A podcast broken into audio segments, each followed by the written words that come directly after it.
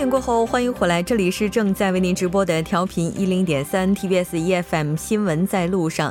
先来关注一下这一时段的实时要闻。那来看一下今天的第一条。韩联社首尔三月二十七日电，韩国外交部发言人鲁圭德二十七日在例行记者会上就北韩最高层人士访华消息表示。政府正在核实与此有关的各种报道和分析的真伪，了解相关动向。目前尚无官方信息可以证实。据外媒报道以及消息人士透露，北韩最高层人士二十六日访问北京，备受各方关注。据消息，北韩最高层人士乘坐已故前最高领导人金正日生前访华时所乘坐的专列抵京。今天下午，韩国朝野三党就国会改宪案首次进行了协商。朝野对权力构造改组、选举制度修订、机关的权力改革、国民投票时期等四大改宪议题进行了商议。各党党论书面化，以便下次在谈判桌上再次协商。但就下一次讨论日程以及议案等等内容尚未公开。共同民主党代表表示，这是为了改宪案能够成功进行，以避免中途外泄任何信息。再来看一下今天的第三条消息，继去年二月十三日出现口蹄以来，今天出现了今年首例口蹄疫。位于中清北道的一家韩牛养殖场，在发现问题之后，及时进行相关措施，把养殖场内的所有种猪全部扑杀。防疫部门也计划对以该农场为原点三公里范围内的所有养猪场内的种猪进行扑杀，实行禁行令。从二十七日中午十二点到二十九日中午十二点，共四十八个小时。另外，韩国防疫部门也将以发现疫情的养猪场为中心，半径十公里内的所有养猪场是否感染口蹄疫进行排查。以上就是我们今天的实时要闻。接下来的一个小时将为您带来我们的第三部以及第四部节目。第三部节目当中，财经风向标带您了解最新的财经动向、国内外财经事件，第一时间带您了解财经风向标。新闻放大镜板块呢，依然是深入剖析韩中两国时事热点焦点。今天我们将讨论的话题呢，稍后就有就会为您解析。新闻中的历史，纵观历史，横看新闻。那接下来是广告时间，广告过后马上进入今天的财经风向标。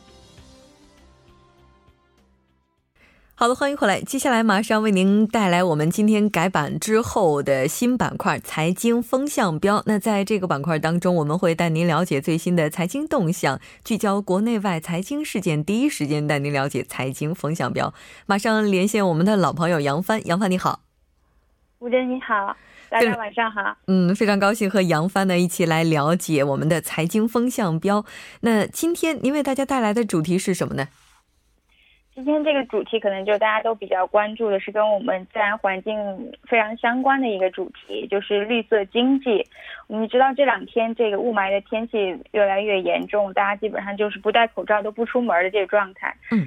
所以可能大家又又让所有人都开始关注了。那我们这个经济发展到底跟环境保护是矛盾的，还是我们都可以双赢的？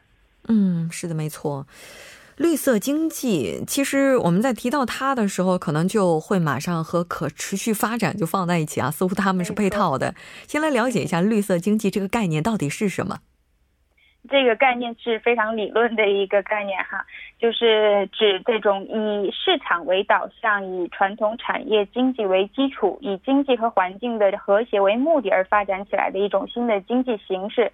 其实它也就是这个产业经济为了适应现在人类环境和健康需求而产生出来的一种呃新的一种发展状态。嗯，那要说开始发展绿色，那到底什么是发展绿色呢？呃，它是就是说，一想到绿色，大家可能就会想到资源能和这个能源的消耗上，肯定是一种更高效的一种高效利用。那在污染方面，肯定是污染排放会更少。然后我们经常提到这种低碳。另外，在这个自然资本方面呢，我们是希望它能出现一个不断的增长。然后有有利于消除贫困，是促进这个社会公平的经济发展的一种模式。就这种经济模式，其实它是让我们重新意识到，我们的物质财富的增长已经不能再以这个环境保护和生态呃环境风险和生态稀缺的和以包括这个社会分化的这些加剧为代价来实现的。嗯，所以说，其实联合国也有它一个比较对这个绿色经济有一个比较官方的定义，就是说，呃，可以促成提高人类福祉和社会公平，同时显著降低环境风险和生态稀缺的经济。嗯，是的。其实提到绿色的话，那考虑到目前全球范围内的话，这个污染的程度，应该说绿色经济的规模也是相当可观吧？对，没错。但是说暂时来讲呢，就是全球还没有对当前的这个绿色经济作为一个比较大的估算。但是如果我们根据这个。以以前联合国在这个千年生态系统报告里边，它的评估来讲，它其实对这个生态系统服务呢，它分了这样四大类，比方说供给服务、调节服务、文化服务和支持服务这四大类。那这四大类呢，它总共可以创造的这个总产值哈，我们每年可能可以预估三十万亿美元。那这个报告其实是在一九九七年的一个国际环保研究机构它估算出来的数据。那对现在来讲，肯定它是一个更高额的一个规模了。那在同期，这个中国我们国内其实也有过这个，中国国内也是曾经有过这个测算的结果，也也是估算出来每年可能大概有四万亿人民币左右的这样的一个总价值。嗯，是的。这个规模相当的可观，其实也就从另外一个方面反向证明了污染的程度到底有多严重。在很多人的想象当中啊，绿色它和发展似乎是有一些相违背的。我们总会觉得发展它可能会带来一些污染哈。那怎么样去促进发展的同时，也能够兼顾绿色经济呢？其实这个。很重要的一个就是观念问题，是吧？这个其实观念这个东西，一般就是整体集体的一个观念的改变，它肯定都是非常滞后的。那其实最重要的是，人们对这个环境和经济关系的认识是需需要有一个比较根本的转变。嗯，对环不能认为像过去可能会认为环境问题呢，它是经济发展带来的，然后呢就把它看作经济大体系的一部分。那但实际上现在来讲，整个社会的这个发展和人类经济的发展，其实都是建立在环境和生态的一个承载能力上的。嗯，再有就是说，可能要回归一个人类比较本质的一个问题，就是怎么来去理解人类跟自然的这个关系。可能抛开经济了。那这个其实人类也是我们自己也是这个按照大自然的这个规律进化过来的动物嘛，对吧？但是在人类社会这几千年，特别是工业革命以来这几百年的活动里，带来了相当严重的一个生态环境问题。对，所以说这也是我们开始呃重新来看看待自然的这个价值。这样的话可能会大程度上的改变人们对大自然的一个态度。嗯，再有就是说，随着经济的增长，大家开始越来越关注自己这个生活质量，就什么叫高质量的生活。所以这也需要有一个重新的意识。可能说很多人认为这个享受高质量的生活就是说有更多的物质财富，但是物质财富它很大程度上是在消耗这个社会环境的前前提下来造来实现的嘛。所以说可能就认为。可以给大家一些意识形态，就是说，可也许简约会是更有利于这个健康，也是更亲近自然一种生活方式。就是说来这个从另一个角度来丰富人们在这个生活上呢，能有一些更多精神文化以及跟自然相融合的一些东西。是的，没错。可能就是在人类社会发展最初的时候，我们认为自然它是一个取之不尽、用之不竭的宝库。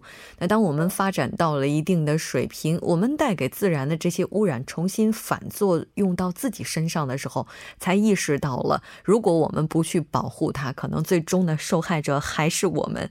那当然，现在的话，全球范围内很多国家也都是积极的在发展绿色经济，有没有比较好的一些案例呢？呃，其实论环境来讲，可能现在全球都还比较关注中国的这个环境的情况。嗯，那其实我们就可以举一个中国具体的例子哈，就是是浙江省的一个呃新华市里面的一个叫婺城区这样的一个经济生态区。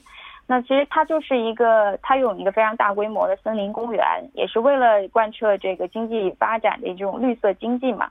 然后它获得了这个金华市里这林业局的一个批复，成为了嗯金华市内啊算是市级第一个市级的森林公园。它的总面积有一千七百七十公公里，然后呢，在这个森林的这个覆盖率上来讲，是可以达到百分之九十九点八了。就是说，作为一个这样一个良好的自然环境哈，那作为经济发展上的一个这个重要的呃，比方说可在发展旅游方面，其实也是一个很大的一个产业资产。嗯，所以说，呃，正在这个环怎么如何贯彻绿色经济的这个角度来讲呢，这个雾城区其实走出了一条比较绿色经济的发展道路，就是说，它把生态的保护放在了发展的第一位，第二位才是我们考虑的这个合理开发。嗯，这样的话，在这个确保环境的情况下，尽可能有效率的开发这样的一个这个森林公园，这也是使得这个产森林公园在每年吸收和吸引了国内外非常多的游客来光顾。就说这个森林小公园，包括这个景区呢，就成为这个江南小九寨沟的这样的一个呃，得到了这样的一个美誉。嗯，所以说从这个角度上来讲呢，它它既是这个。自然环境本身，同时它又可以成为一种这个旅游产业。当然，要想得到这样的欢迎和大家的喜爱呢，其实说在生态保护和合理开发上，它是需要平衡的。嗯，没错。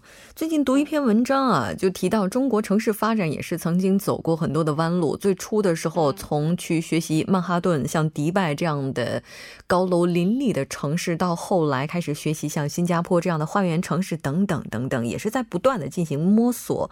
那目前的话，韩国和中国在绿色经济发展方面，应该说也都是下了很大的一个力气哈。我们来看一下两国政府对相关项目这个重视程度到底达到了怎样。的情况，其实最近应该说，所有跟中国有关系的人，可能对在中国都会把这个绿色经济或者说“美丽中国”这个词儿挂在嘴边，就认为现在这个中国绿色经济已经其实上升到了一个国家战略的层面，当然也是意识到这个问题的严重性了。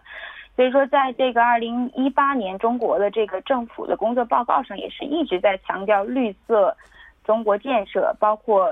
有一句话我很喜欢，就是追求经济发展质量优先于增长数字这样的一个观念。其实这是需要很漫长的一个观念的改变。是的，没错。所以说，在这个呃这些年来啊，这个整个中国的实施的这些环保，打个比方说环保的这些法律法规上，就很有很大的体现。包括这个大气、土壤和水污染，都是个别出各自出了自己的这个防治行动计划。然后在监管部门的这些监管上呢，是。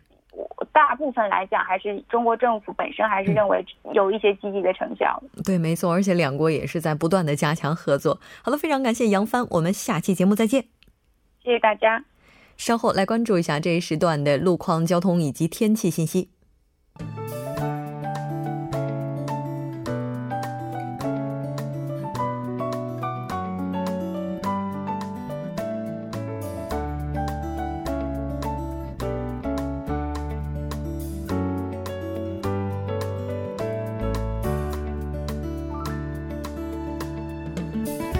晚间的七点十五分，这里依然是由楚源为大家带来的道路和天气信息。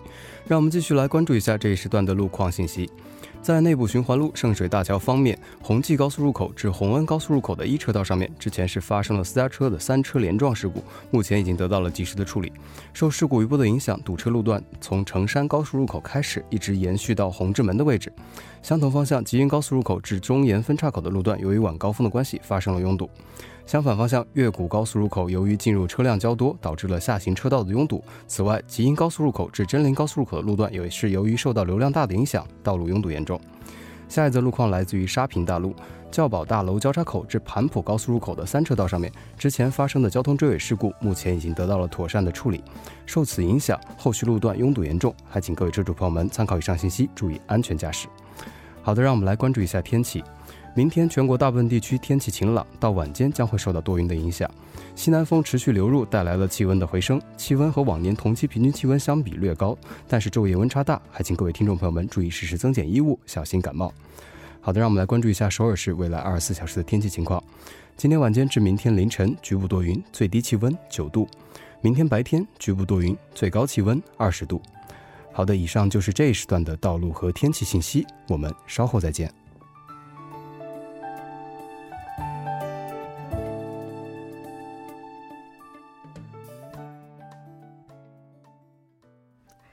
好了，欢迎回来，多角度、全方位为您深入剖析韩中两国实时热点焦点。今天我们要讨论的话题是美联储加息影响几何？节目也期待您的参与，您可以发送短信到井号幺零幺三，通信费用每条为五十韩元。另外，您也可以在 YouTube 上搜索 TBS EFM，在收听 Live Streaming 的同时点击对话窗参与互动。今天我们请到直播间的两位嘉宾，一位是来自韩国外国语大学经营学院的肖树峰教授，肖教授你好。啊，穆真你好，听众朋友们大家晚上好。另外一位嘉宾是来自 NH 投资证券投资战略部的责任研究员朴仁金，朴研究员你好。哦，你好，主持人，大家好。非常高兴和两位一起来讨论今天这个话题。那美联储在二十一号的时候宣布，将基准利率的目标区间上调二十五个基点，那从百分之一点五调到了百分之一点七五。那这也是美联储今年以来的第一次加息，符合市场普遍的预期。其实，在今年二月初的时候，美联储换帅哈，我们当时就曾经讨论过相关的这个话题，当时也是和两位进行讨论的。当时我记得这个两位都提到说，可能在一八年的时候，美联储会进行三到四次的加息。那这第一轮呢是已经开始进行了，那咱们今天就来具体的讨论一下。虽然不是在节目当中第一次提到美联储哈，咱们也是考虑到考虑一下所有的听众朋友们，简单的还是来了解一下美联储它到底是怎样的一个机构。哦，美联储是美国联邦储备系统的简称，负责履行美国中央银行的职责。所以整个系统呢，包括联邦储备系统理事会，还有联邦公开市场委员会、联邦储备银行，还有约三家会员银行、三千多家的会员银行和三个咨询委员会。作为美国的中央银行，美联储从美国国会获得权利，行使制定货币政策和对美国金融机构进行监管。嗯。这一说起来，美联储很多人都会把它和这个中国的央行、韩国的央行做一个平行的这种对比。它其实这个性质是一样的吗？应该是不一样的吧。哦，其实它如果简单的想的话，就是美国的中央银行啊，就是中央银行。但是刚才提到说，它还有三千多家的这种会员银行等等，这个哦，应该是比我们中央银行这个系统更庞大、更复杂一些。但是说美联储整体上，如果简单的来想的话，其实就是美国的中央银行。其实就相当于这个每个地区的分行啊，一个分支。嗯，就刚才提到那个会员银行，对对，它是每个地区的一个分支。啊，就是美国国内的那些比较大的一些银行呀等等，都是在它的管辖之下。简单理解就是这样，是吧？哎，我觉得这个比较简单一些，就相当于中国的银行、韩国的央行，是吧？那今年这个首轮加息传递出来的信号到底有哪些呢？对它这个信息是比较丰富的。首先呢，呃，三月份这个加息可以说是如约而至，我们之前也预测过。所以市场对今后美联储这个加息的具体的这种啊频次啊加息几次以及它的路径呢，可以说更加的关注。之前呢，其实美联储一的每每次加息之前，大大家都在步步惊心，都在心惊肉跳肉跳的。但是市场就现在对美联储每次加息的预期呢，已经越来越充分，有可加可以预测了。那今年可能还有两次加，至少有两次加息，有的有的时候可能会三次。那就是说与这个市场的预期基本上是一致的。当然呢，那个明年就是一一九年和二零年，它那个加息的这种啊步伐呢可能会有所加快，可能会更加陡峭的加息，有可能会这个加息三次啊。二零年的时候可能会加息两次。还有一个我们一个信息就是说，美联储对美国经济的认识，嗯，就是它这个上调这个基准利率呢，可以反映了它比较乐观，对美国经济的这种乐观心理。美国经济已经连续八年啊持续这个复苏。失业率呢也维持在一个历史的低位，这个特朗普现在进行税改也刺激了这种短期的经济，所以说这种从产出啊增速啊都在加快。嗯，另外它这个薪资水平上涨呢也带来了一些通胀的通胀的这种隐忧，所以都在推升这种啊通胀预期的抬升。还有一个就是说美联储这次它升息之后，其他国家会不会马上给予跟进？这也是大家关注的一个信息。嗯，至少呢从目前来说，其他央行不愿意马上跟进。嗯，但是整体呢，就是说，对许多新兴市场通胀一直可控，就是说它没有这个马上升息的这种压力，也没有这种动力去啊收紧这种货币呃政策的环境。还有呢，过去一般都担心美联储加息之后啊，这个这个美元会外流，这个外资会会流出本国。但是现在央行呢，啊，就是美元现在不看到这个具体来一一进来是啊，不但没有增强，一直很有所有所减走软的这种趋势。所以说呢，只要美元继续下跌，那个投资人呢将乐于把这个投资呢放在这种新兴市场经济。没如果不出现这种资本外流的倾向，所以其他这个亚洲的央行呢，它就没有必要啊去这个急于的这种跟进更新来留住资本。对，没错。对，其实最近还有一个很有趣的点哈，我们都知道特朗普不是发起了贸易战嘛，现在。中国和美国这两个国家也是针锋相对的这种情况，因为毕竟中国也不可能坐以待毙，是吧？所以有人就说，美联储可能它这个加息的速度会快于预期，未来的话，关税也可能会出现变动，美元走软。刚才这个肖教授也提到了。那不管怎么样，应该说它这个加息的话，传递出来的信号还是非常多的。那我们知道，这轮加息的话，是从一五年十二月份启动本轮加息之后的第六次了。在去年十月份的时候，美联储还是它也开始缩减它的资产的负债表。它每一次加息哈，都会给整个的全球经济及贸易带来很大的一些影响。哦，一般情况下，美联储加息会带来美元的升值。简单的说，就是美国资产更值钱。那么，对一些新兴国家来讲的话，就是有这种资金外逃的可能性。嗯，所以看，就是美联储上一次启动政策紧缩周期是在二零零四年到二零零六年的时候，当时巴西、印度还有一些新兴市场的利率决策者都紧紧随着美联储加息了，只不过是就是各自的力度不太一样而已。不过这次呢，从一五年十二月份这次加息周期来看。看到情况可能有太有些不太一样。刚才肖教授也强调过了，因为这新兴市场国家的通胀可控，然后美元还是持续走软的，所以大家不跟随着它加息，反而有一些新兴国家还实施了降息的情况。嗯，肖教授，您有补充吗？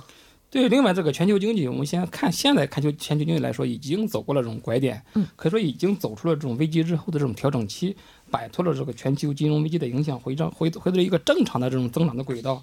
二零一八年，今年这个世界经济这个复苏进程可能会进一步加快，有望呢实现这种全面的复苏。那现在美联储美联储它加息缩表，对全球经济和金融市场呢可能会产生不同程度和不同方向的影响。其中最直接的一个，我们刚才也谈到了，就是这种。美元指数的走势，嗯，虽然这个二零一七年以来呢，由于这个欧元汇率上升，所以相对的美元呢相对走弱，嗯，但是由于美国经济基本面相对较好，以及美联储它以后呢会继续的这种啊加息，而这个步伐可能会加快，所以二零一八年美元指数呢有可能从整体上保持一个继续升值的这种态势，短期内可能会有所波动，但是整体这个方向不会有太大的改变。嗯，反正就是接着加呗。对。但是不管怎么样，我们也看到现在美国国内它也是挺担忧的，就是说它可能会面临更高的一个关税，还有更高的一个通货膨胀率。接下来的话，这个利率也可能会往上飙。像这些所有的一切，都是我们目前没有办法去排除的。我记得之前它加息之后，我们在新闻在韩国这个板块当中也报道过，说它也是事隔多年以来基准利率首次超过了韩国。其实应该说带给韩国的影响也是。非常大的哈，那我们来看一下它带给韩国的影响到底有哪些。哦，首先的话，美元美国加息将不会立即对韩国的金融市场产生特别大的影响。刚才你也提到过，但比较重要的是。哦，因为这次加息以后，美国和韩国市场利率十年以来首次有这种逆转的情况发生。如果这种情况持续下去的话，会有外资撤离韩国市场的可能性。所以，针对韩国是否会在五月份加息，韩国央行的行长李柱烈也多次表示，现在还存在很多的变数。所以呢，要兼顾一下下月修订的韩国国内经济展望的情况，还有美国金融情这种情况的走势。如果韩国加息的话，就是反韩。韩国的房地产市场应该会受到很大的影响，和我们国内应该是差不多的趋势。嗯，其实最近的话，就受到美联储加息的影响，目前韩国已经开始收紧了贷款的一些相关条件，而且像这种小额贷款啊，包括这个担保，如果就是它会存在一些漏洞的话，目前应该说贷款是比较困难的一个事情了。那它给中国带来的影响，是不是最大的就是体现在贸易上面呢？呃，去比起贸易来说，可能是一个长期的一个一个过程。但是说，美国现在可以说世界是唯一的一个超级大国，嗯，它打个喷嚏，可是对各个经济体都会产生这种影响。所以说，它的一举一动也牵牵动着这个全世界的这种神经。所以说，我们说它对美联中国的影响呢，也也可以是不能这个小觑。美联储加息之后，中国和美国的和韩国情况差不多，它这个中美基准利率也已经扭转，已经是倒挂。所以说，美联储加息给中国的外汇管理可能会带来很大的麻烦，有这种忧虑。嗯，因为美联储这个持续加息呢，如果中国的利息这个基准利率不变的话呢，那对中国外汇流出会增加更多的压力，因为这个利差在缩小嘛，所以存美元利率高，那市场就会抛售这种人民币，就会去存美元，就是这样的美元再走强，中美利率还存在这种利差，那汇率。再升值就会造成这种大量资金蜂拥而出的这种忧虑，对，存在这种可能性。所以说，在美国投资呢，会就会变得有利可图啊，会使一部分资本从中国流出这种啊，流向美国，使中国企业，尤其和这个房地产这个企业呢，会感到资金方面的这种不足啊，发生这种产生这种紧张，所以是中国企业、房地产企业呢，感到这种啊压力。啊，我们说接下来中国是否会跟进加息？嗯，啊，步入这种加息的周期啊，美联储升息之后，至少中国的加息这种概率会变大了。嗯，但不会马上进行，但是从这个长期来说，中国不会按兵不动。如果说这个各方面这个压力比较大的话，如果中国跟进升息，这就对中国的房地产还有这个大家买房这种还贷的压力都会产生各个方面都会产生影响。